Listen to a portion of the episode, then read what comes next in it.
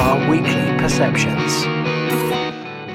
Hello, welcome to another Advent tip. Hi there, Devil I am Simon Scholes from Perception Studios, the award-winning visual marketing agency. Uh, we create videos, animations, aerial work, and we do photography as well for brands and businesses to help them look a little bit different.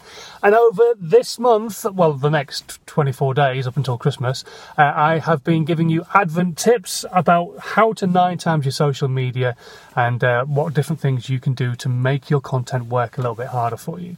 Uh, so yesterday we were talking about where you could post your uh, your videos, all that kind of stuff, uh, where you can actually stick them. The next thing that you can actually think about doing is actually repurposing that video you've downloaded. So you've downloaded your Facebook Live, you've got this amazing piece of content, and it's what you're going to do with it after that. So you've posted it in all these other places. You've taken it, you've put it onto YouTube, you've put it onto Facebook, you've put it onto Vimeo, you've put it onto LinkedIn. The question is, is what do you do with it now? And what you need to learn to do, and this is going to take a bit of learning, don't get me wrong, it's not something that's going to happen quickly or overnight, is learn how to do some simple chop chop linear editing of video. You can buy really cheap software to do it. If you've got an Apple Mac, you'll have iMovie on there most likely already.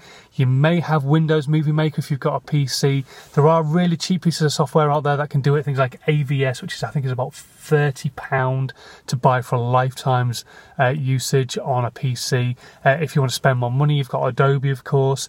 Uh, you've got Final Cut Pro on the Apple Mac. There's some really great software out there, but you just need something simple that allows you to go chop chop send it out. So, do you remember at the very start of this process, once you'd written your blog, I told you you needed to get your resonating points out so that you could use those for your Facebook Live? Those three or four bullet points. So, they are in your Facebook Live. So, all you've got to simply do is chop out an intro so people always get to know who you are because remember you don't have a massive audience yet so you want people to understand who you are so you chop off the beginning of your video where you're saying hello i'm bob and i'm a window cleaner and this is what i do and this is my usp i leave a non-drip promise kind of thing you take that off the front then you take your great little tip in the middle and by the way did you know if you wash your windows with white vinegar they're going to be really clean there's your little um, story part, your little bullet point, and at the very, very end, and if you want to know more, please do get in touch. So that's what you do. You just chop those bits out of your Facebook Live and make them into one video. That video will then be maybe at the most 60 seconds long, which is fantastic because you can use it across other social media platforms to draw people back into your content. Uh, places, again, like Facebook, you could use it still. Uh, you could use it on Twitter. You can use it on Instagram. You can use it still on LinkedIn. Uh, you can stick it out on Snapchat. You could chop it up even more into 15 second bites, which still make that video up and actually use it on Instagram stories. There's, there's so much you can do with your content once you actually understand just the basics of being able to edit video. It does take time, don't get me wrong. You're not all going to be able to jump into it like, say, I could and edit up somebody's content very, very quickly. It's going to take you hours.